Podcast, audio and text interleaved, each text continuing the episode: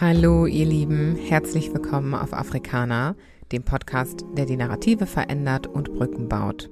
In meiner heutigen Folge Nummer 5 spreche ich mit Eddie Ochery.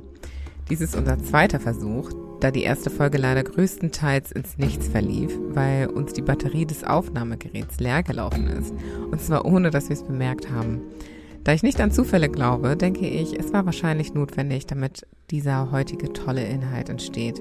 Eddie ist bei weißen Pflegeeltern aufgewachsen, trägt den Titel Client Service Director bei Jung von Matt, einer wohlbekannten Werbeagentur in Hamburg und liebt Rockmusik. Auf dem ersten Blick scheint er kaum dem Bild des in Anführungsstrichen typischen Afrikaners zu entsprechen, außer wenn man seine Hautfarbe sieht. Zwei Dinge, die ich an dieser Folge sehr schätze, sind zum einen das Hinterfragen von Klischees am Beispiel der Rockmusik und zum anderen, wie Eddie ein tolles Beispiel für die Vielfalt und Mehrschichtigkeit innerhalb der schwarzen Community darstellt. Er lässt sich nicht in eine Box stecken und fokussiert sich stattdessen darauf, immer wieder Neues zu entdecken, sowohl in der Welt als auch an und über sich selbst und dabei behält er sich seine sehr positive und lustige Art bei. Das Gespräch hat mir super viel Spaß gemacht und ich hoffe, ihr habt nun ebenfalls eine amüsante und aufschlussreiche Erfahrung. Viel Spaß!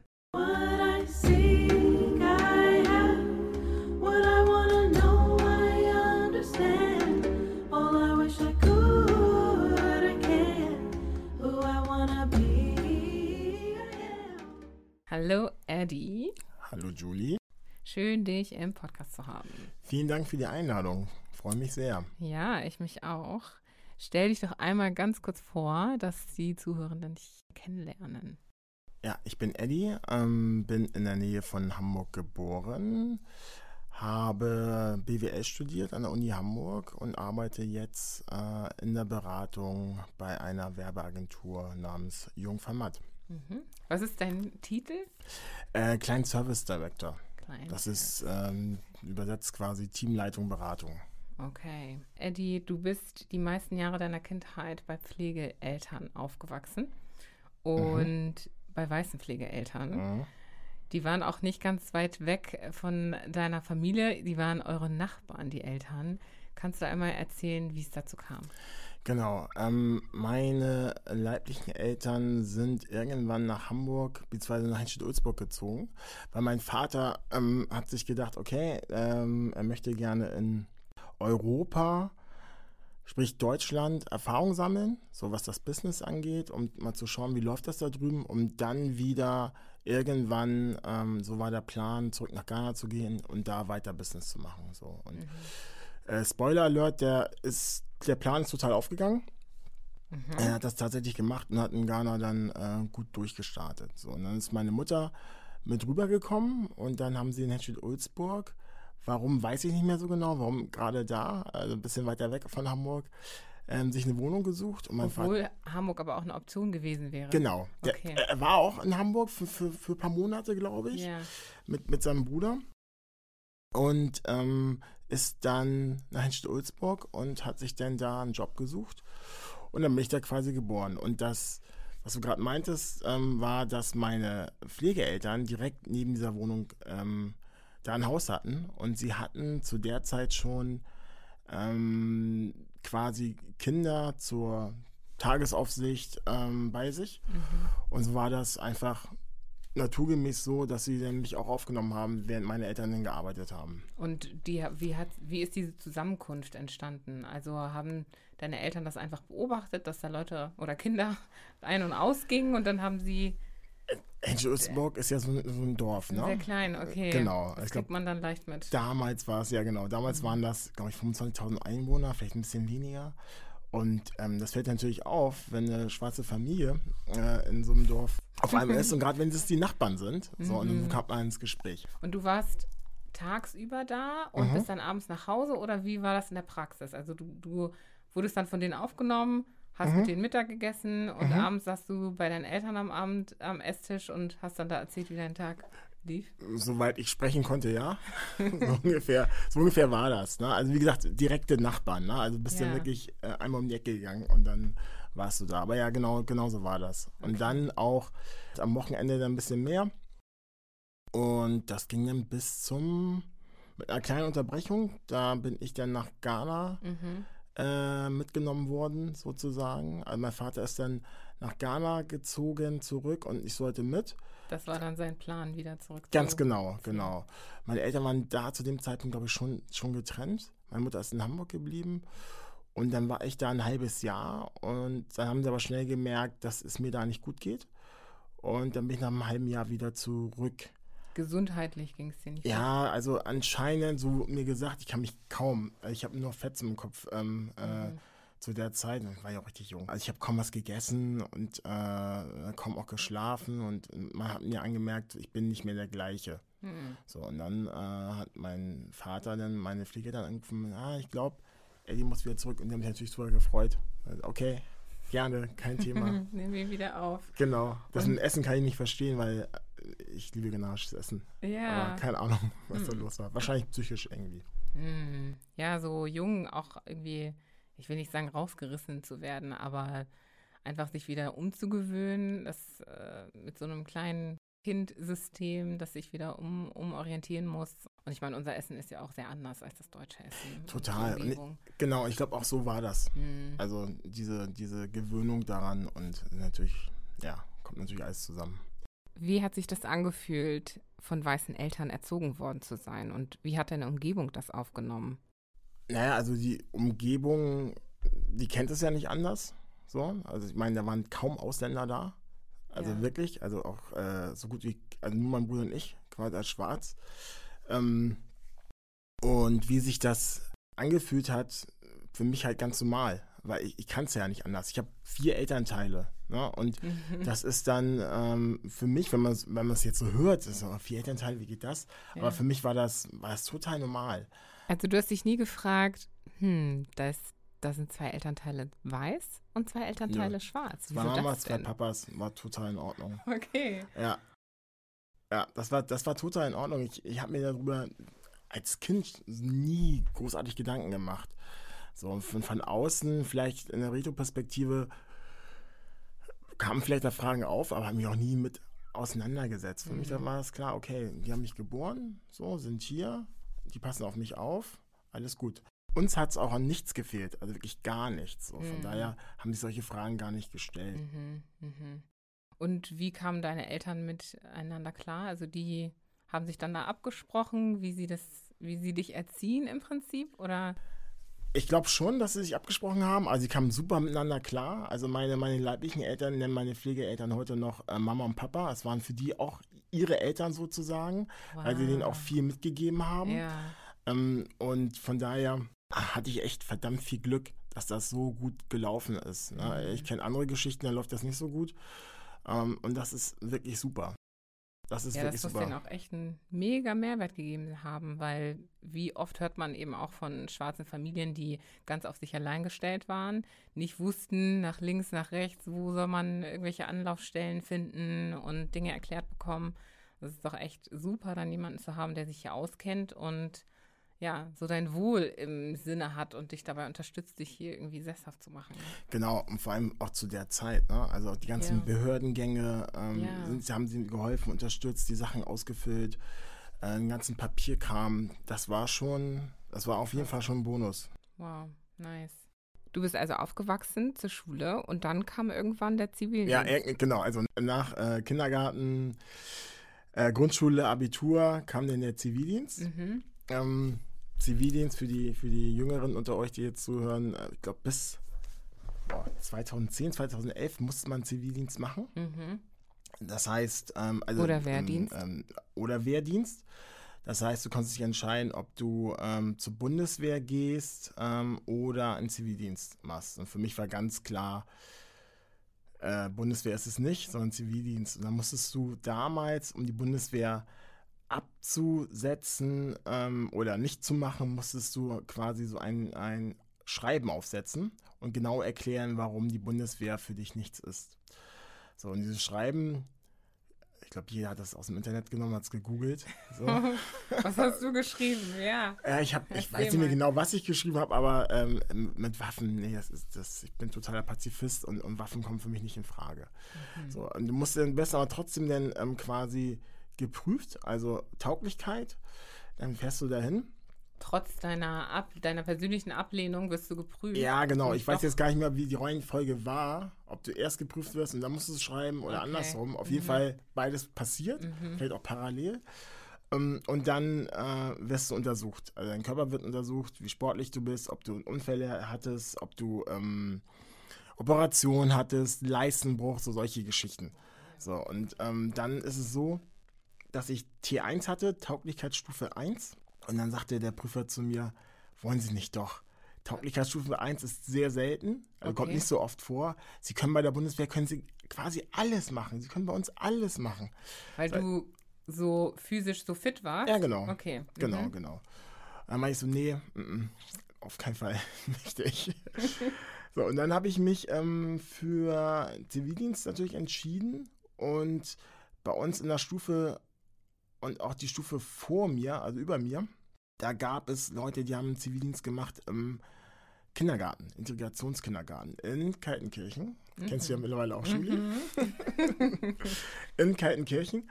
Und das war Integrationskindergarten für behinderte und nicht behinderte Kinder. Und das war ziemlich prägend, weil du direkt nach dem Abi denkst, okay, die Welt steht dir zu Füßen, kannst jetzt machen, was du willst und alles ist super, alles ist in Ordnung. Und dann machst du halt diesen Zivildienst und merkst gerade, ähm, okay, es gibt Familien, denen geht es nicht so gut. Das ist eine komplett andere Realität. Wenn du sagst, sehr sorgenlos aufgewachsen in der heilen, heilen Welt und so weiter, bedeutet das, dass du als junges Kind und in der Schule und so weiter keine schlechten Erfahrungen gesammelt hast? Doch, habe ich, aber die waren nie so, dass ich sagen würde, die haben mich nachhaltig so runtergezogen, so fertig gemacht, dass das überwogen hat. Die haben mich natürlich schon ein Stück weit geprägt, definitiv. Ähm, äh, sch- politisch vor allem sehr geprägt, aber das Positive hat immer überwogen. Also ich habe zum Glück nie irgendwie physische Gewalt ähm, äh, erlitten, ähm, aber auf jeden Fall gibt es Situationen, die werde ich heute nicht vergessen, äh, habe ich immer noch nicht vergessen, sind aber nicht so, wo ich den Gesamtstrich machen müsste und sage, okay, ähm, ich bin jetzt wirklich davon emotional so fertig, dass das für mich keine, keine behütete Kindheit war. Okay. Was waren das für Erfahrungen in deiner Kindheit? Mm, Also kommt von, dass Kinder mit uns nicht spielen durften. Das haben wir ja immer im Nachhinein immer erfahren, weil unsere Eltern uns das natürlich so nicht gesagt haben. Also wir hatten bei uns, äh, wir haben ein großes Reddachhaus gehabt mit einem sehr großen Grundstück und äh, haben da konnten immer gut Fußball spielen mit, mit vielen Nachbarskindern. Das war immer super. Und ein Kind durfte mit uns nicht spielen. Das war immer da, aber sobald der Vater von der Arbeit gekommen ist, musste er natürlich bei uns dann vorbei. Was heißt natürlich, er musste bei uns vorbei und hat dann gesehen, dass sein, sein Sohn da spielt und hat ihn immer zu uns, äh, zu sich gerufen. Und erst im Nachhinein wurde uns erzählt, warum. So, das sind so die kleineren Sachen. Mhm. Ähm, ich habe Handball gespielt, jahrelang. Und das war eigentlich immer gut, hat immer Spaß gemacht. Mein Bruder auch immer ganz viel. Mein Bruder würde sagen, er war, war besser als ich beim Handball. Das stimmt auch so im Nachhinein. Aber das war ein Sport, gerade bei uns im Dorf, also die Heimspiele, wurden wir halt gefeiert. Wir waren relativ gut. Ähm, standen auch regelmäßig in der Zeitung, das war, war immer super. Aber Auswärtsspiele dann, ähm, da hast du schon ein paar Sprüche bekommen. Vor allem hast du dann später, als ich in Bad Bramstedt gespielt habe, äh, Regionalliga, sind wir ein bisschen weitergefahren, Richtung Osten und äh, auch Rostock. Und da waren schon Momente, da kriegst du quasi alles ab. Ähm, ich bin Linkshänder, habe dann dementsprechend, wer sich mit Handball auskennt, musste ich dann rechts außen und rechts halb, ähm, halb rechts spielen. Und hast dann dann das Publikum im Nacken. Und da gab es ein Spiel, da, da waren halt auch äh, sogenannte Glatzen denn da, Skinheads, und die haben dich dann auch übelst beleidigt. Also vom N-Wort bis hin zu Bananen, äh, du bist ein Affe, kannst nur so hochspringen, weil du ein Affe bist, kommst aus dem Busch, geh zurück im Busch. Solche Sachen. Crazy. Und dann gibt es auch Momente, du, du warst wie alt damals, als das passierte? äh, 20, 1920. okay. Ähm, jetzt erst im Handball. Dann gab es auch Momente, da waren mein Bruder und ich im Auto. Unsere ähm, Pflegeeltern waren einkaufen. Das wurde uns auch erst im Nachgang erzählt, was da passiert ist.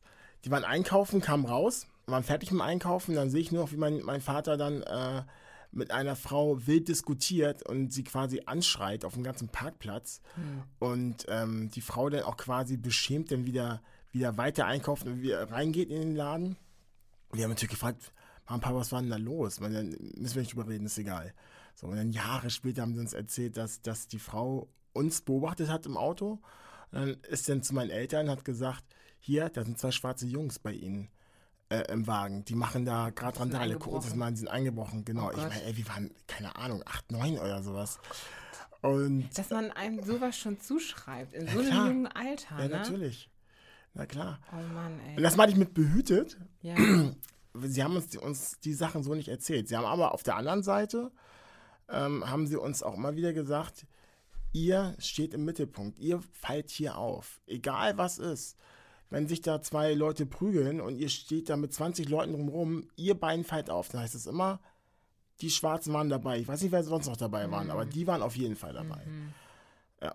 Und das hieß dann, okay, haltet euch fern von jeglichen äh, Stresssituationen und Dinge, wo ihr theoretisch irgendwie in, ja, aber das sind ja dann alle möglichen Situationen am Ganz Ende, genau. weil du einfach so aussiehst, wie du aussiehst, kannst Ganz du im genau. Prinzip nirgendwo einfach hin äh, oder ja, spazieren gehen, weil du immer Angst haben musst oder ne, dich darüber sorgen musst, dass du irgendwie auffallen wirst negativ. Ja. Und das kannst du auch nur ein Stück weit ähm, beeinflussen. Ne? Also klar gibt es mal Situationen, wenn du mit deiner Truppe unterwegs bist, äh, irgendwie Stresssituationen, ich jetzt nicht sagen, aber einer baut Scheiße, irgendwie Laternen äh, austreten oder sonstiges. Ähm, da kannst du nicht garantieren, dass, äh, dass alle sich da richtig verhalten. Aber das hat einen schon geprägt, dass du, dass du dann genauso dann auch ähm, dich verhältst und mhm. versuchst da davon wegzugehen. Aber wie gesagt, das funktioniert nicht immer.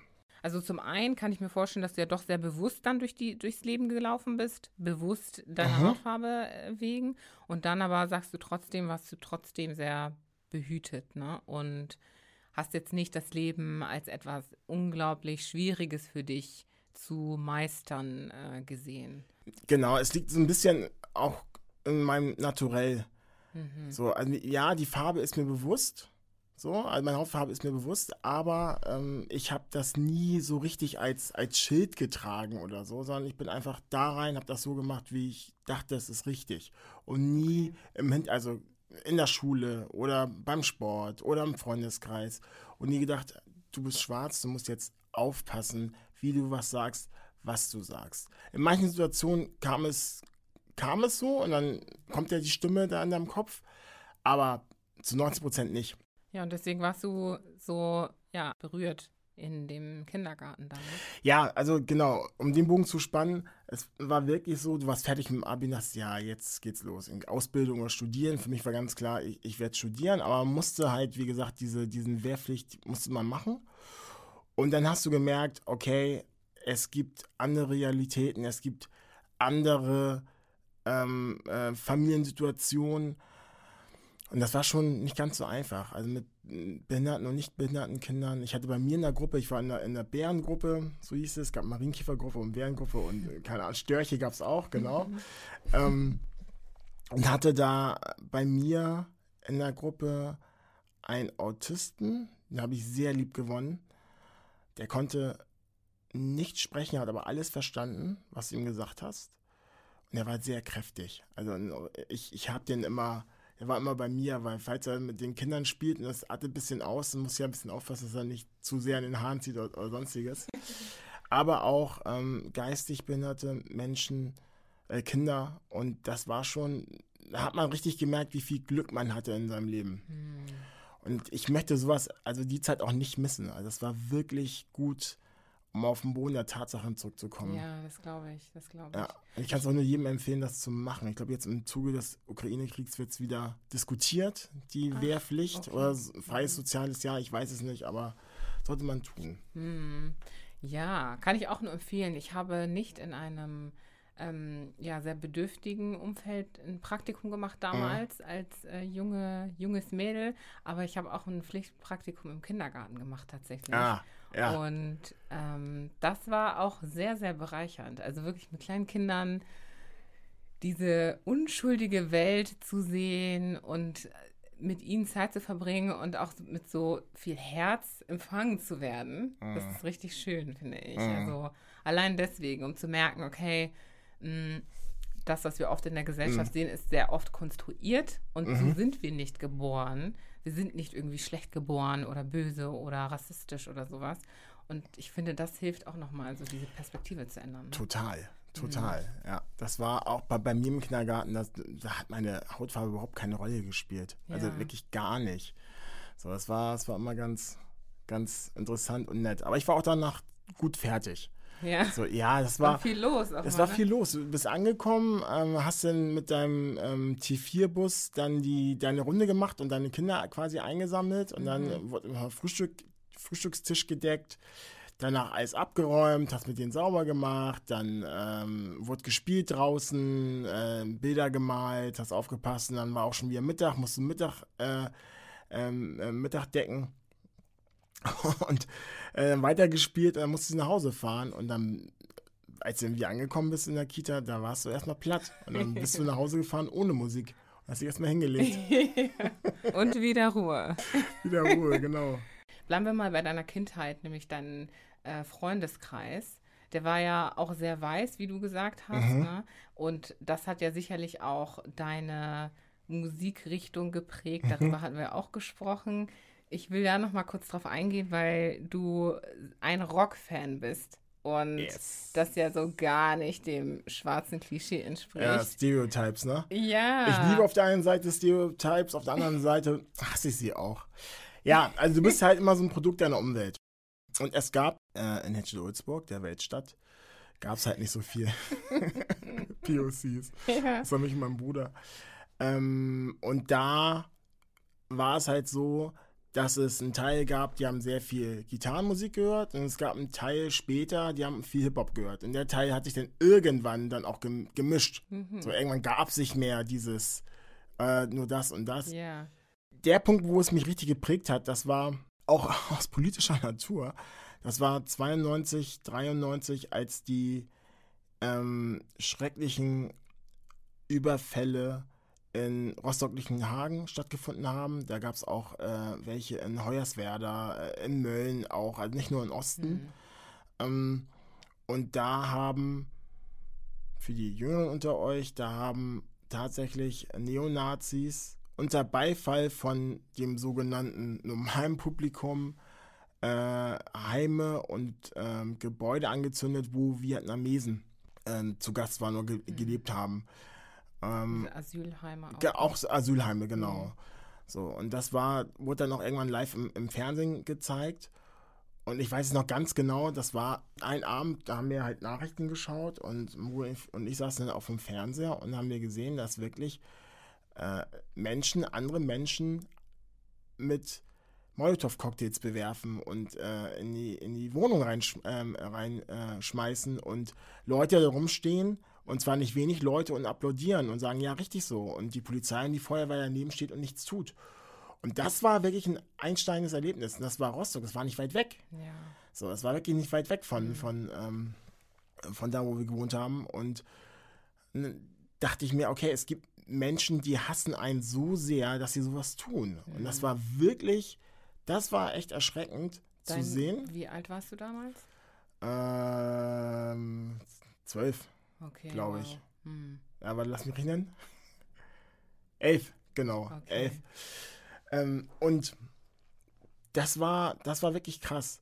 Und was danach passiert ist, vor allem in der Kultur, war, dass die, dass viele Musiker, Musikerinnen ähm, sich dagegen ausgesprochen haben. Volle Kanne. Ne? Ganz viele Deutsche. Ganz viele, genau, ganz viele, weil, weil es, es waren nicht nur deutsche News, das waren internationale News. Also das, ja. Die Bilder gingen um die Welt. Also das war nicht nur irgendwie Tagesschau, sondern auch CNN und, und sonstiges. Und auch Bilder, also ganz schrecklich. Ne? Und es gibt auch noch so, so ein Bild, was was immer im Kopf äh, drin ist, äh, der, eine, der eine Typ, der mit seinem Deutschland-Trikot und einer vollgepinkelten Jogginghose da steht und Hitlergruß macht. Und mhm. das Bild ging, war auf einen Gazetten. Das ging, es ging definitiv um die Welt. Naja, und dann haben sich äh, viele deutsche Künstler, Künstlerinnen zusammengetan oder auch eigenständig und haben äh, darüber gesungen, haben gesagt, das funktioniert nicht. Äh, unter anderem Grünemeier, Toten Hosen und die Ärzte. Und die Ärzte haben mit, mit Schrei nach Liebe, so heißt der Song, wirklich die Anti-Nazi-Hymne ähm, geschrieben, die, die es gibt. Der Song ist für mich der wichtigste Song der deutschen Nachkriegsgeschichte. Es ist einfach so. Und er hat leider, leider 30 Jahre, knapp 30 Jahre danach, hat er immer noch Bedeutung und mhm. muss immer noch gespielt werden. Das ist sehr, sehr traurig. Auch von den Hosen äh, Willkommen in Deutschland. Ein sehr, sehr guter Song. Und dann der etwas ironischer Song äh, von den Hosen äh, Sascha, ein aufrechter Deutscher. Daran wird quasi so ein Neonazi halt beschrieben. Und die Ärzte haben das anders gemacht, teilweise ironisch, aber teilweise auch sehr ernst und haben gesagt, du bist wirklich saudumm. So. Und die Hintergründe von so einem Faschisten erklärt, warum er so ist, wie er ist.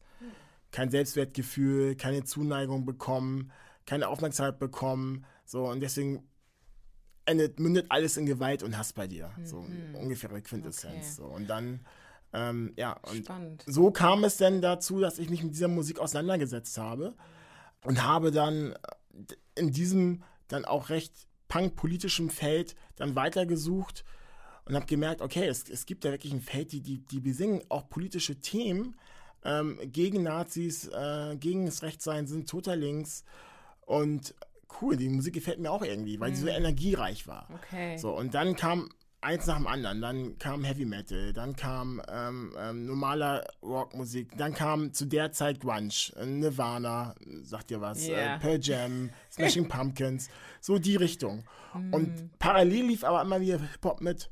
Na? Und äh, Advanced Chemistry waren die ersten, die einen politischen deutschen Hip-Hop-Song gemacht haben, auch zu diesem Thema.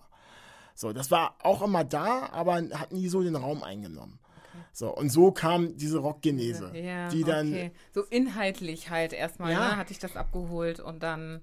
Mh, Total. Witzig. Ich muss nämlich an meine Schulzeit denken mhm. und da gab es auch, ich war ja auch in einer komplett weißen Schule mhm.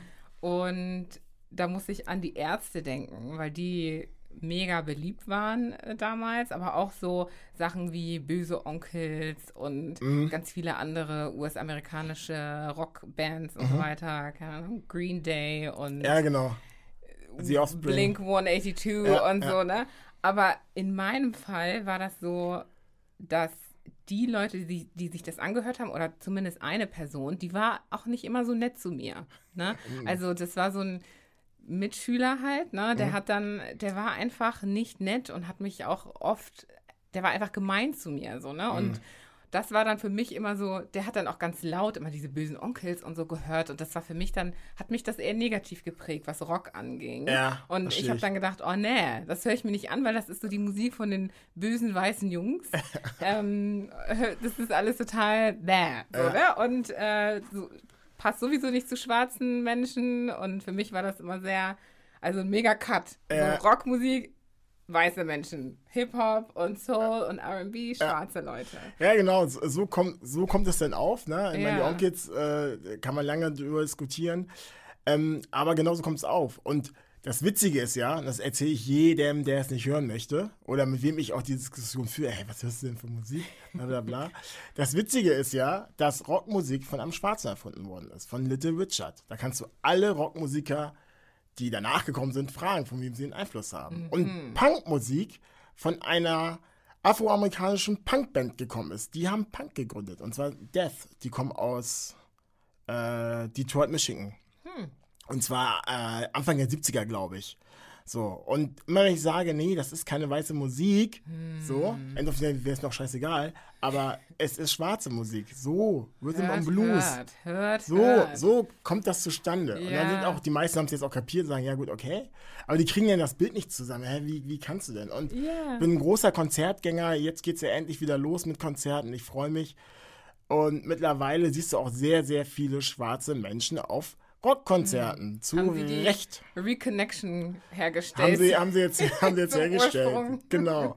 Was würdest du denn so für Top 3 Musiker oder Bands empfehlen für diejenigen, die da vielleicht neugierig geworden sind? Ei. Hatten wir schon mal, ne? Mhm. Was war das nochmal? Ah, also Richtung, Richtung äh, Deutschrock natürlich äh, die Ärzte, weil die nicht nur sehr, sehr, die drei Jungs nicht nur sehr musikalisch sind, das mag man, merkt man ja gar nicht, die machen ja nicht nur irgendwie Rock oder, oder Punk, sondern auch, auch Pop und auch andere, andere Genres. Hm, okay. Also richtig viele Einflüsse haben sie da drin. Und weil ihre Live-Konzerte einfach unschlagbar sind. Also wirklich unschlagbar. Sie haben nicht nur Humor, sondern also das ist schon, geht ab. Zu Recht sind alle Arena-Konzerte innerhalb von einer Minute ausverkauft Deutschland. Das ist, das ist einfach so. Ähm, was haben wir denn noch? So, also jetzt Richtung Rockmusik, ne? Mhm. Deutsche Rockmusik? Ja, auch andere. Ich glaube, da, da sind wir offen. Offen. Schwierig. Smashing Pumpkins liebe ich und Nirvana. So, jetzt habe ich mal so zwei Grunge, okay. Bands. Smashing Pumpkins? Smashing Pumpkins. Smashing Pumpkins. Ja, ja. die sind, die sind und ganz Nirvana. gut. Und Nirvana natürlich. Okay. Nee, aber Hip-Hop natürlich, natürlich auch. Und das kam dann, das kam dann, ähm, hat sich dann irgendwann vermischt, ne? Also R&B erstmal, so gerade der 90er R&B, ja, ein Traum und 90er Hip-Hop. Ähm, aber es war mir am Anfang dann immer zu weit weg. Also Wu-Tang yeah. Clan, alle sind damit rumgelaufen, auch bei mir im Freundeskreis. Ja, ja muss auch Beckys bis hier. Meinst nee, es sieht scheiße aus. Warum soll ich das machen? Warum sollte ich das tun? Ja, bist du auch schwarz? Ja, so what? Ja. So what? Ey. N NWA, ja, hat man gefeiert, wenn man sich dann da hingesetzt hat, im Dictionary hat man gelesen, was da passiert, aber es war mir zu weit weg. Das ist Westküste. Mhm. Mich interessiert eher, was die Polizei hier in Deutschland macht. Mhm. Weil ich hier lebe und weil das mich betreffen kann. Mhm. So, und das war ja, aber auch so interessant, kam's. dass du da so an den Lyrics hingst, weil ich meine, ich habe früher Lyrics wie sonst was auswendig gelernt, aber wirklich verstanden, was da gesagt wird. Ja, es hat mich, junges Kind. Ja, es hat mich immer sehr interessiert. Deswegen konnte ja. ich auch mit dieser Pop-Geschichte nie was anfangen. Also jetzt schlecht gemachter Pop, dieses Eurodance, boah, furchtbar, ging gar nicht. Ähm, mm. Ich habe auch nicht vieles total verstanden, ne? Aber mhm. ich habe es probiert und dann auch erst Jahre später, ah, das könnte man damit gemeint haben mit den Lyrics. Aber mich, mich hat das schon irgendwie, hm, ich möchte wissen, was da, was da, was da los ist. Hm, spannend, echt spannend. Und danach bist du aber in Richtung Studium gegangen und hast BWL studiert, ne? Und hast dann aber auch während des Studiums ein Auslandsjahr gemacht soweit ähm, ich mich erinnere von unserem mhm. vorherigen Gespräch, das mhm. äh, nicht gut geklappt hat. Aber ähm, deswegen machen wir das jetzt, genau. Und du bist dann aber nach Ghana gegangen für dieses Jahr. Und viele Leute gehen ja auch, keine Ahnung, nach Amerika, nach England, nach irgendwie, ja, diesen sehr Mainstream äh, belasteten Orten. Du bist aber nach Ghana. Ja, Warum? das hatte zwei Gründe. Zum einen war es so, muss ich ein bisschen ausholen, seit 2000 bin ich regelmäßig nach Ghana gefahren, zweimal im Jahr. Mhm. So, Vater besucht, Mutter ist dann irgendwann auch wieder nach Ghana gezogen. Und das hatte aber immer nur so eine Art Urlaubscharakter, weil ich immer nur zwei, maximal drei Wochen da war. Zweimal im Jahr. Und ich dachte mir, nee, irgendwann musst du mal so richtig hin und mal weg von diesem Urlaubsding. Immer nur Strand, immer nur Party. Das ist natürlich super irgendwie. Und nach dem Studium, also was heißt nach dem Studium, ich war scheinfrei und dann hieß es, okay, Auslandssemester könnte ich mal machen, mache ich gleich Ghana, ähm, um halt diesen Alltag kennenzulernen. Und der zweite Grund war einfach Faulheit. So, ich wollte nicht, viele haben auch Bali gemacht und wie gesagt, das yeah. USA und so. In den USA war ich zu der Zeit ziemlich oft, also ich war ziemlich oft in New York. Okay. Und ähm, dachte ich mir, nee, machst gleich Ghana, äh, lernst noch ein bisschen mehr. Ähm, und mein Vater hatte da sehr viel Geschäft das wollte ich mir auch mal in Ruhe anschauen mhm. und nicht immer so die zwei, drei Wochen Geschichten. Da ich mir so perfekt. Machst du Auslandsaufenthalt in Ghana. Mhm. Wie dann, war das? Ja, es war, war interesting. Ich war bei, ähm, die Firma hieß damals UT Financial Services mhm. und dann später Unique Trust. Und das ist ein, quasi ein Finanzdienstleister, der Micro- und Mikroloans ausgibt. Also eigentlich eine gute Sache. Und das war das, wo mein Vater sagte, da gehst du hin, weil dann kriegst du richtig viel mit. Und das war auch so. Ich war dann im, im Lohndepartment und bin dann äh, mit meinen beiden Kollegen, ähm, Michael und Andy, glaube ich, ist der andere, genau, ähm, gut durch, durch, durch Ghana gefahren und habe dann quasi Werbung gemacht für Lohns, also Leute ranbekommen, Kunden äh, ranbekommen und auch die Lohns wieder eingetrieben. In verschiedenen Businessbereichen. Das heißt, ich habe richtig viel äh, verschiedene Businesses gesehen und dann auch im Detail konntest du die Bücher anschauen, im Businessplan, soweit sie einen hatten. Und ähm, das war wirklich interessant. Das also Kreditvergabe so für Businessideen oder Geschäfte, genau, genau, genau. Werden, so okay. Geschäftsideen, neue oder auch bestehende mhm. oder wenn Leute irgendwie ähm, ähm, Waren hatten am, am Port, also am, am, am Hafen, ja. um sie um sie rauszulösen sie schnell Quick Cash brauchten, die schnell zu verkaufen, um den Lohn wieder zurückzuzahlen und am besten dann auch einen Cut machen, also eine gute Marge machen. Mhm. Oder auch ähm, für Investitionen aus dem Ausland, also auch Güter wie zum Beispiel China ist ja immer noch ein Thema, da schnelle Sachen zu kaufen oder Real Estates, wie auch immer, aber auch komische Sachen wie Hochzeiten also Hochzeiten an sich sind nicht komisch, aber dafür einen Lohn aufzusetzen oder für äh, um eine Hochzeit zu finanzieren. Ja, genau, hm. genau. Das ist natürlich Hochzeiten und und, und uh, Funerals äh, großes Thema in Ghana. Hm, hm, ähm, und werden auch groß gefeiert. Ne? Werden auch richtig, ja, richtig groß gefeiert. Man, äh, den Schotter. Definitiv. ja, ich meine, dort kommen ja auch, die Gäste kommen ja auch mit Geld dann, ne? Da ja. kriegst du ein bisschen was zurück, aber. Und da denkt man, ach so, okay, und der Gedanke ist dann ja auch, dass man das Geld dann wieder einsammelt, ne? Durch die genau. Gäste, die kommen und das dann. Genau. Okay. Aber klappt nicht immer. Hm. Ähm, oder für Autos. Jetzt nicht so, wie wir es kennen, irgendwie Leasingrate gibt es auch, aber dann wirklich so, ja, Auto und damit mache ich dann Geschäft und deswegen kann ich meinen Lohn wieder zurückzahlen ging aber nicht immer auf. Und die hässliche Seite, die ich da gesehen habe, war dann tatsächlich, dass sich Menschen für Kredite sonstige Sachen ähm, als Collateral, also als Sicherheit hingelegt haben, die teilweise nicht ihre Sicherheit waren, aber ähm, sie nicht nur so getan haben, sondern auch Freunde, besappelt haben, sozusagen, du, ich, du kennst ja meinen Businessplan, du kennst ja mein Business, ich brauche jetzt einen Kredit von Summe XY, mhm. du hast ja ein schönes Haus, kann ich das als Sicherheit nehmen? Ist ja oh. nur als Sicherheit, passiert ja nichts. Und ganz oft, ganz oft leider habe ich gesehen, dass dann solche Sicherheiten dann weggenommen oh, werden, weil es nicht zurückzahlen konnten. Nein. Also und wirklich, das sind dann wirklich. Leute mit Familie ja. und Oh ja, Gott, und die ja. haben dann am nächsten Tag keine, kein genau, Haus mehr. Genau, also eiskalt. Und das war schon hart zu sehen. Das war wirklich, ich meine, gibt es hier auch, ne? Also machen wir uns nichts vor, aber das war schon, das war schon wirklich hart zu sehen, ja. dass das dann auch so eiskalt und dann haben sie sich auch nicht mehr gemeldet und, und dann musste man auch, habe ich gesehen, äh, live mitbekommen, musste mir eine ältere Dame wirklich ihr Haus wegnehmen. So, also, boah. Die da eigentlich gar nicht mit involviert Nein, war. Ja, weil ihre, oh ihre äh, Tochter hatte eine Freundin und oh die wollten Hairsalon aufmachen. Und ich meine, das, das klappt ja. Also wirklich eklige, eklige Szenen. Dann an, ähm, ein paar Monate später ist dann äh, Unique Trust zur IPO, also haben sie einen Börsengang gemacht und da habe ich dann Marketing dann mit, mit begleitet. Das war interessant zu sehen, wie, wie dieser große Laden dann an, an die Börse geht. Ja, und das war, war ganz cool zu sehen. Was nervig war, das war gleich in den ersten Wochen klar. Ich meine, das kannte ich ja auch, wenn ich sonst da bin, aber dann wirklich irgendwie um 5 Uhr morgens aufstehen, damit habe ich nicht so viel Schmerzen, aber zwei Stunden im Stau stehen, damit habe ich Schmerzen. Und zwar zwei Stunden hin und zwei Stunden so, zurück. Oh Gott, ja. Es ist besser geworden, aber nicht so viel besser. Hm. Könntest du dir vorstellen, dort lang, langfristig zu leben in Ghana? Klar. Also ich bin ja nach wie vor oft da, jetzt zwei Jahre Pandemie nicht, weil jetzt im Januar war ich jetzt vier Wochen da. Und ich mache jetzt auch viel äh, nach dem Tod meines Vaters eh auch so Richtung, Richtung, Richtung Business.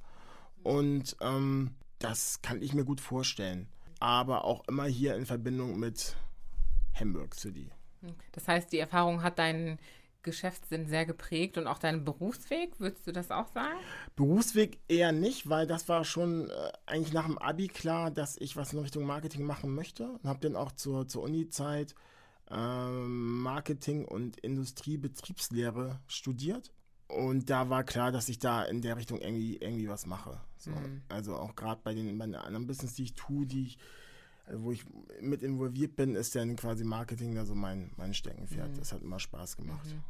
Ja, kommen wir mal zu dem Thema Marketing und Jung von Matt. Man kennt Jung von Matt, besonders in Hamburg. Aber es ist auch nur meine Perspektive. Ich glaube, es gibt genug Leute, die Jung von Matt nicht unbedingt kennen. Mhm. Daher, was ist Jung von Matt und wie bist du da reingekommen? Jung von Matt ist eine Werbeagentur, die es jetzt über 30 Jahre gibt äh, mit Hauptsitz hier in Hamburg im, im Karo-Viertel und ist vielen geläufig durch Werbespots von Edeka, Sixt, ähm, aber auch ganz viel Automobil, ähm, damals Mercedes, heute BMW. Ähm, ziemlich laut, nicht immer, aber ziemlich laut, ziemlich frech. Ähm, und mittlerweile so ein großes Unternehmen geworden, ähm, dass man gar nicht mehr so sagen kann, was ist Jungfer Matt, so im Kern. Ich will jetzt auch gar nicht irgendwie ganz, ganz groß ausholen. Ähm, aber ja, eine Werbeagentur und ich bin da, wie gesagt, äh, in der Beratung tätig. Mhm. Und es macht eine Menge Spaß. Und wie ich da hingekommen bin, war, ich habe nach meinem Studium eine Diplomarbeit geschrieben bei Warner Music. Da hatte ich vorher ein Praktikum gemacht, sechs Monate, und zwar in der Marktforschung. Und Musik ist mein absolutes Steckenpferd. Mhm. So, und äh, hatte dann das Glück, bei Warner Music mit noch zwei anderen Kollegen aus dem Studium eine empirische Arbeit über CD-Abverkäufe, also physische Abverkäufe und ähm, die Auswirkung auf Konzerte mhm.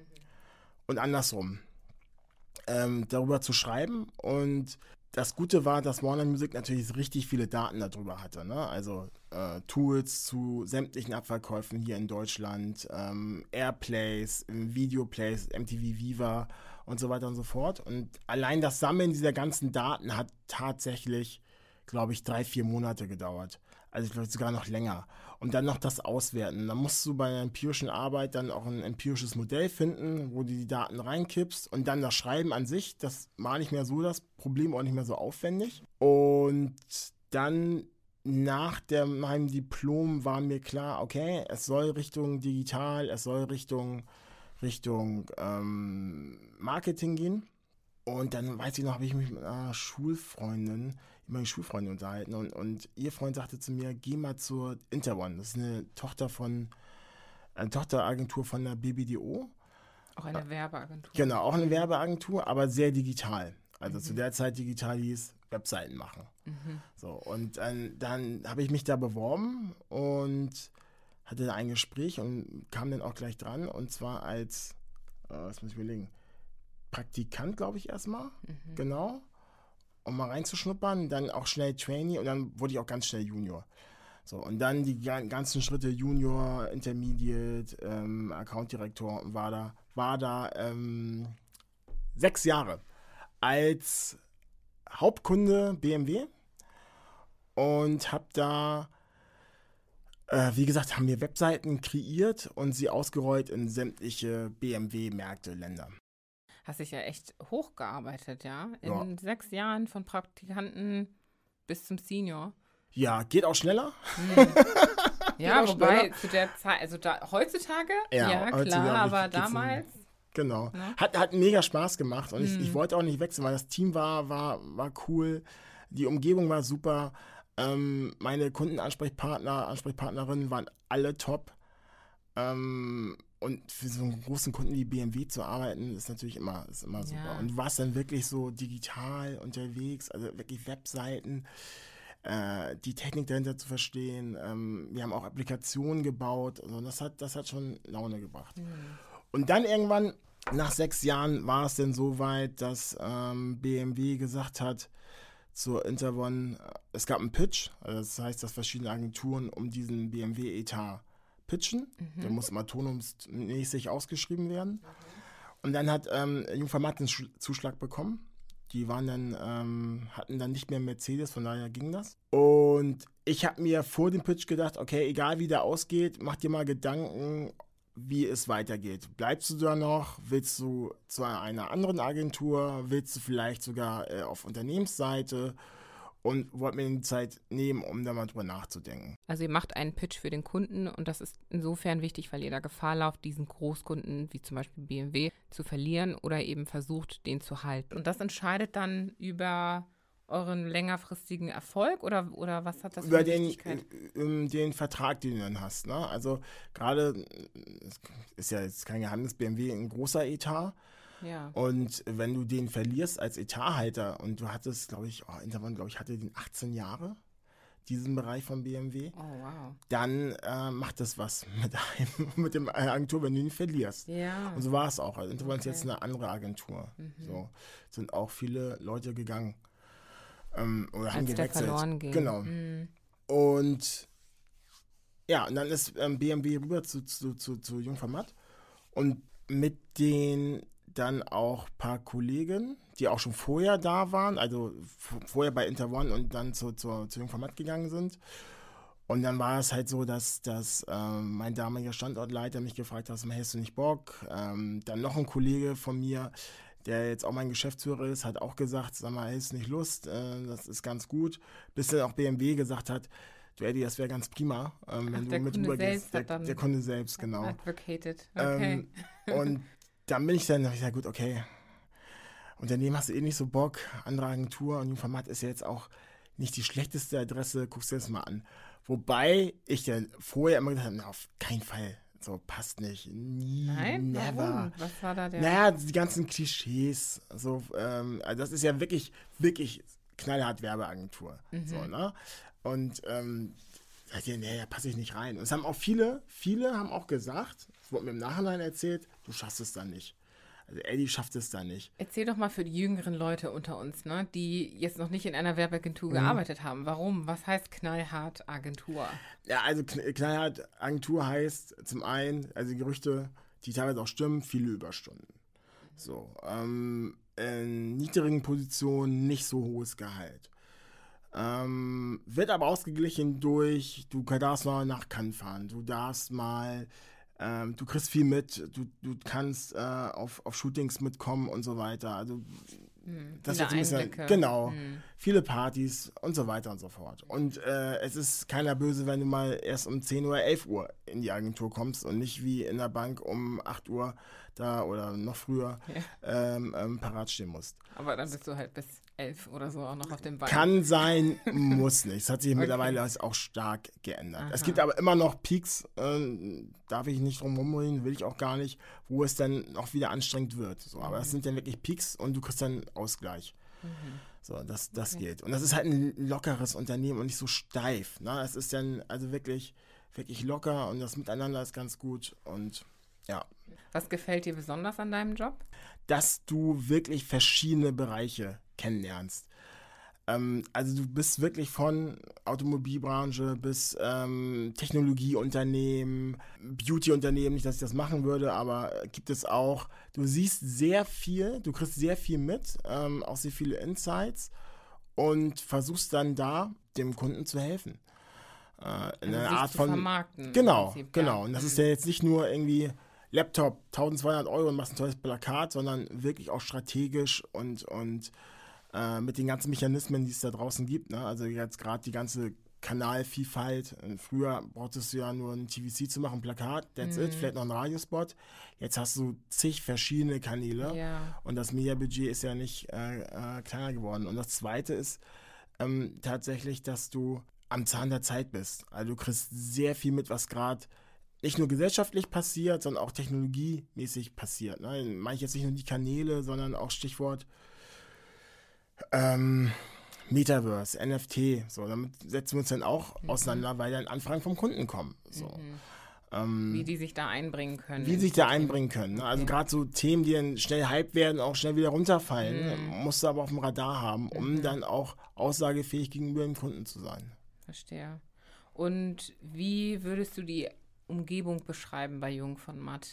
Ist die divers? Also wenn wir da mal konkret auf Mhm. ne, das Schwarzsein auch zu sprechen kommen. Geht mehr. Okay. Geht mehr, geht definitiv mehr. Ähm, wir arbeiten dran, tatsächlich. Ja, wie macht ihr das?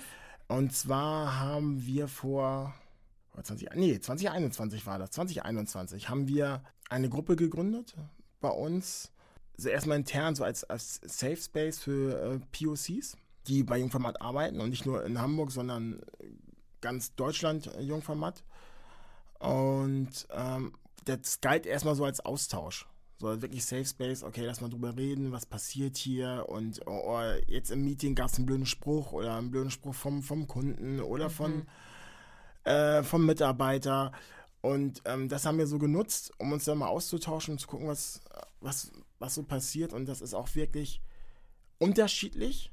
Auch der Grad ist unterschiedlich, Ja. aber mal interessant zu sehen. Und dann haben wir uns überlegt, ein paar Monate später, okay, wir müssen, wir müssen was tun, damit sich das ändert. Wir müssen was tun, damit es hier diverser wird. Also diverser wird zum einen, aber auch diese Art und Weise des Umgangs mit Ganz genau, Menschen ganz, ganz genau, wird, ne? der Umgang Mhm. auch. Und dann haben wir uns zusammengesetzt und überlegt, wie wir ähm, das machen könnten.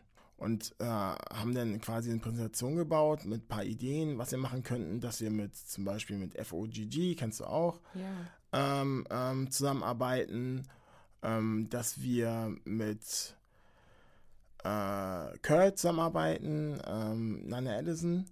Ähm, das haben wir dem Kunden, äh, dem Kunden, das haben wir unserem Vorstand dann vorgestellt. Äh, wirklich, also wirklich so wie jetzt, wenn wir es beim Kunden machen.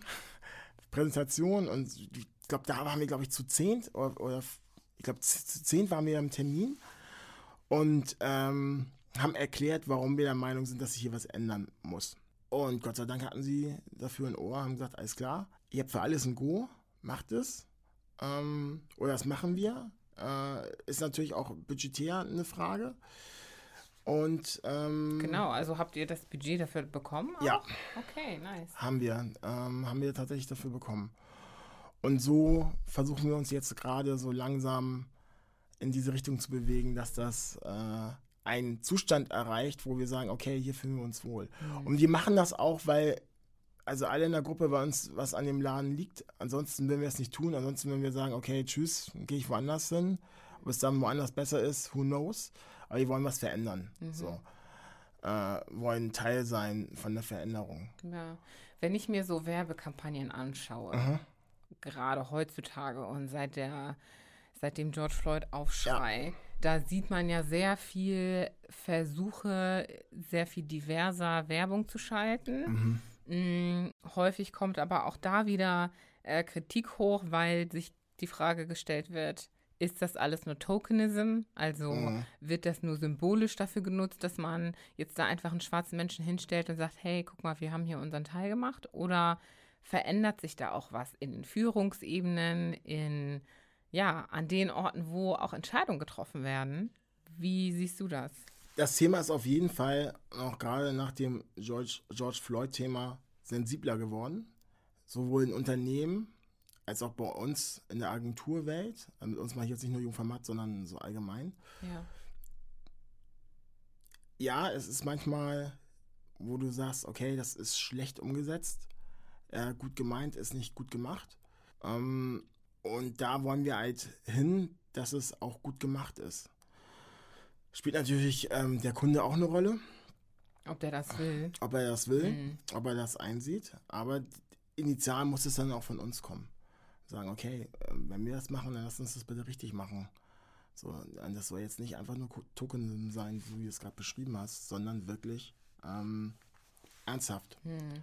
Aber es hat sich, es hat sich wirklich was gedreht in, in den Köpfen. Es ist, äh, es ist sensibler, wird damit umgegangen, aber es gibt immer noch Fälle, wo du sagst, ouch, nein, das, das geht nicht. Ja, ja, da könnte ich so an ein paar Werbespots denken, die mal, schiefgelaufen sind. Da gab es auch einen mit, war das BMW, irgendein Auto? VW. VW war Ja. das? Mit dem, mit den Worten, die sich da gebildet hatten und dann das N-Wort zu N-Wort sehen und war. dann wurde er weggesnippt. Ja, das, das Heftig. Also, da, ist, Ja. Da fragt man sich doch, okay, was passiert da? Was ist mit den Werbeagenturen? Was ist mit den Leuten im Genau. Marketingbereich? Genau, und dann sagst du, wie kann das, wie kann das sein, Ja. dass das nicht aufgefallen ist? Es geht ja Ja. durch, kann ich aus dem Nähkästchen erzählen, es geht, sowas geht durch viele Instanzen. So. Ich möchte jetzt auch niemanden irgendwie jetzt blame oder sonstiges, aber es war schon, auch als wir das gesehen haben, sagen, okay. Wir sollten Krass. mit euch zusammenarbeiten. Und das ist genau das Thema, ne? Wir haben ein schwarzes Pärchen, war es ein schwarzes Pärchen oder war nur er schwarz? Ich weiß es ich gar glaube, nicht er mehr. war nur schwarz. Alles klar, gut. Job getan. So, weißt du, Ja, Haken dran. Und genau. dann so eine Nummer und dann merkst du, okay, das, ihr habt es nicht verstanden. Ja, ihr habt es einfach nicht richtig. verstanden. Und das ist dann halt schlecht gemacht, um das mal ganz. Und es gab zu Recht diesen riesen Shitstorm. Und würdest du sagen, das passiert, weil es dort keine schwarzen Menschen gibt, die da darauf hinweisen könnten? Oder was fehlt in so einem Also ich Umfeld? bin, ich kann es nicht genau sagen, bin aber auch sicher, auch da gibt es POCs. äh, in dem Umfeld. Also beim, beim Hersteller definitiv und bei der Agentur, die das gemacht hat, bin ich der Meinung auch. Ich kann dir aber nicht sagen, ob die damit beteiligt waren. Mhm. Ähm, auf jeden Fall wäre ein diverses Team da dran gewesen, bin ich hundertprozentig sicher, wäre der Spot so nicht rausgegangen. Mhm. Und wenn dann nur unter der Verantwortung ähm, des Auftraggebers. Ja. Ich meine, es ist auch ein schmaler Grad, ja. Auf der einen Seite denkt man sich wahrscheinlich so als sehr homogenes weißes Team, oh Gott, wo sollen wir anfangen? Mhm. Wenn wir einfach auch niemanden im Team haben, der das irgendwie ja, voranbringen könnte, uns irgendwie inspirieren könnte, was auch immer. Und man fängt natürlich immer mit etwas an, was am einfachsten ist. Ne? Wir können uns jetzt nicht von heute auf morgen eine schwarze Person ins Team holen. Was machen wir? Wir machen einen Werbespot und äh. Äh, da stellen wir halt einen schwarzen Menschen hin. Ähm, ja. Aber auf der anderen Seite, ja, muss man da vielleicht einfach mehr einfordern von den Unternehmen. Ne? ja, und du musst nur bei so einem Werbespot bleiben. Genau, du musst auch bei, bei, dir anfangen. Ne? Also bei dir im Unternehmen musst du halt anfangen und zu schauen, okay, wie können wir das ändern? Mhm. So, und bei uns war es auch ein Thema. Ich glaube, ich kann das erzählen. Bei uns war es auch ein Thema, wenn dann Spots gemacht worden sind, wo dann POCs oder wo es dann um Diversität ging, dann wurden auch bei uns mal die gleichen gefragt.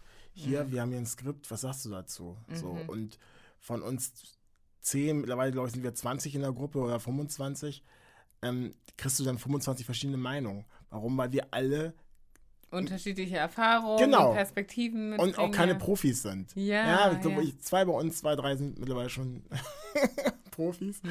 Aber ähm, das ist dann halt, wo du sagst, nee, ich möchte nicht gefragt werden, weil ich spreche hier nicht für alle schwarzen Menschen mhm. auf der Welt, kann ich nicht. Ich bin kein, ich bin kein Profi. Und das war auch ein Grund, warum wir uns äh, Curl reingeholt haben ähm, und da die Zusammenarbeit stattfindet, weil die das professionell machen. Ja. So, ja. und das äh, ist halt wichtig und so kann man halt gut anfangen.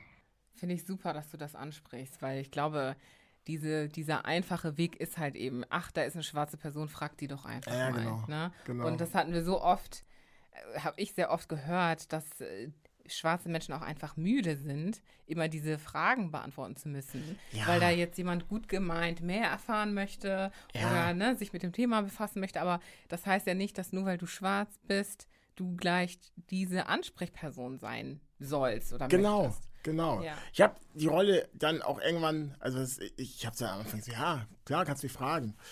So, aber ähm, Nicht alles, was ich sage, hat Hand und Fuß. ja, es ist einfach so, ne? Ja. ja. Ähm, Client Service Director. Als junger, schwarzer, ambitionierter Mann oder junge, schwarze, ambitionierte Frau, wie kommt man dahin heutzutage? Jetzt bei mir war es ja natürlich Fleiß, harte Arbeit, aber auch ein bisschen Glück, muss man auch dazu sagen. Also Glück gehört immer dazu.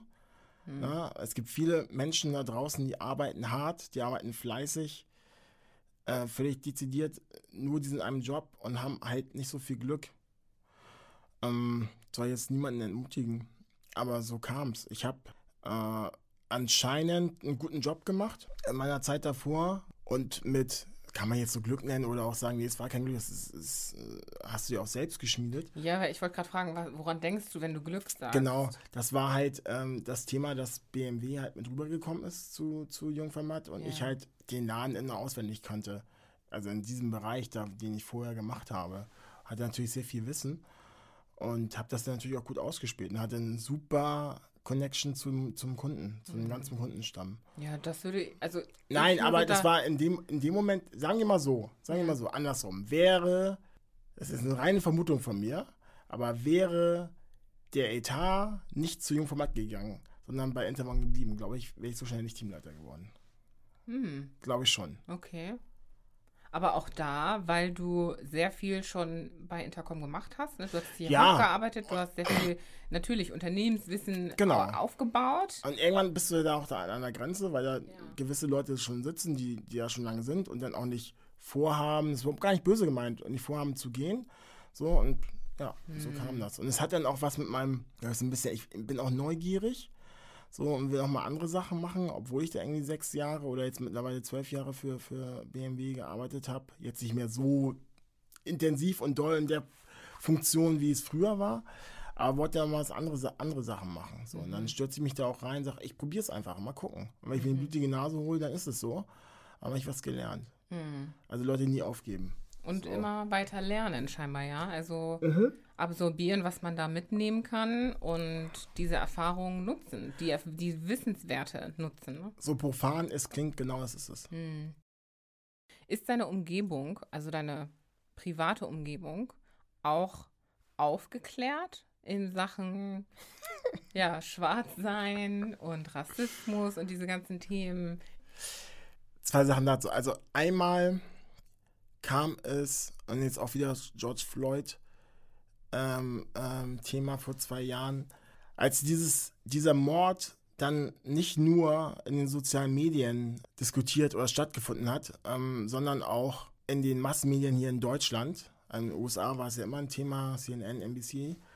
Aber als es dann, es ging dann auch ganz schnell rüber, Tagesschau und so weiter, habe ich ein, zwei Tage danach ganz, ganz viele Nachrichten bekommen von unterschiedlichen Menschen, die ich in unterschiedlichen Lebensphasen von mir kennengelernt habe, die alle miteinander, also viele miteinander nichts miteinander zu tun haben, sich auch nicht kennen und haben sich bei mir entschuldigt für Sachen, die sie vor 10, 15 Jahren mal zu mir gesagt haben oder auch vor zwei Jahren zu mir gesagt haben. Und das war, da habe ich gemerkt, okay, jetzt passiert hier gerade was. Ähm, jetzt gibt es eine, ein Umdenken im Kopf. Es wird jetzt sensibler darauf geachtet, was man sagt. Und viele haben sich dann auch äh, versucht weiterzubilden und, und Hörbücher gekauft und, und Bücher gekauft und versucht, okay, ich versuche jetzt mal, das mal wirklich zu verstehen, was bedeutet das, wenn ich Neger sage, was bedeutet das, wenn ähm, jemand, der, der äh, als quasi als POC hier aufwächst in, in Deutschland, warum hat diese Person nicht die gleichen Vorteile wie ich?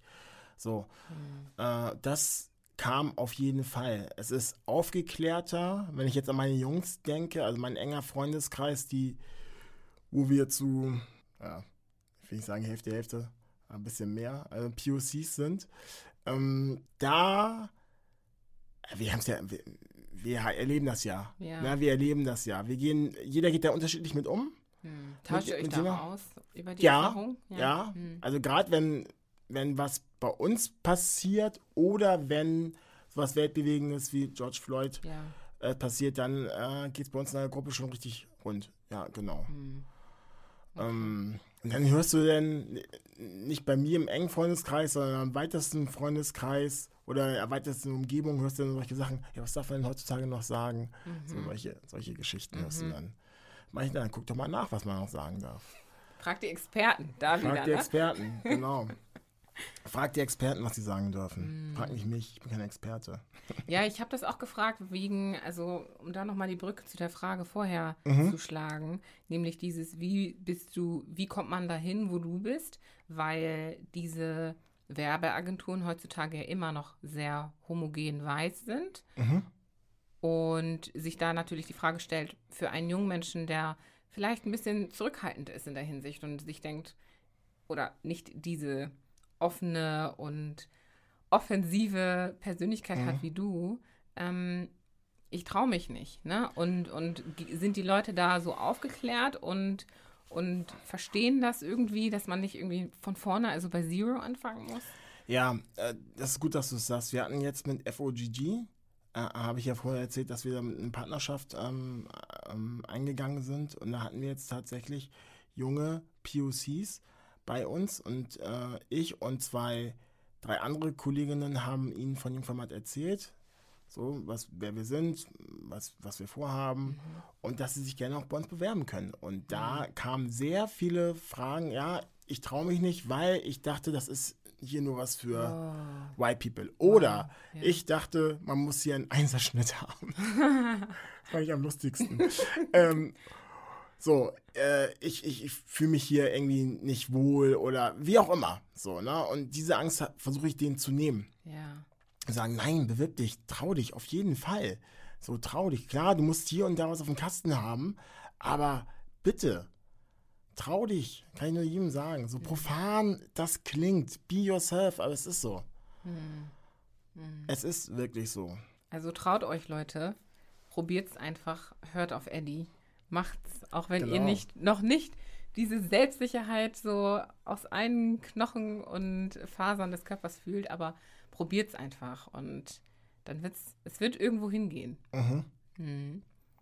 Cool. Vielen, vielen Dank. Das Eddie. war schon. Ach, weißt du, wir könnten ja weitersprechen, aber die Nein, Zeit haben wir nicht. Alles gut. Trotzdem möchte ich dich aber noch fragen ähm, oder sechs Fragen stellen. Die Blitzfragen natürlich. Oh, Ja, da ohne die Blitzfragen können wir nicht aufhören.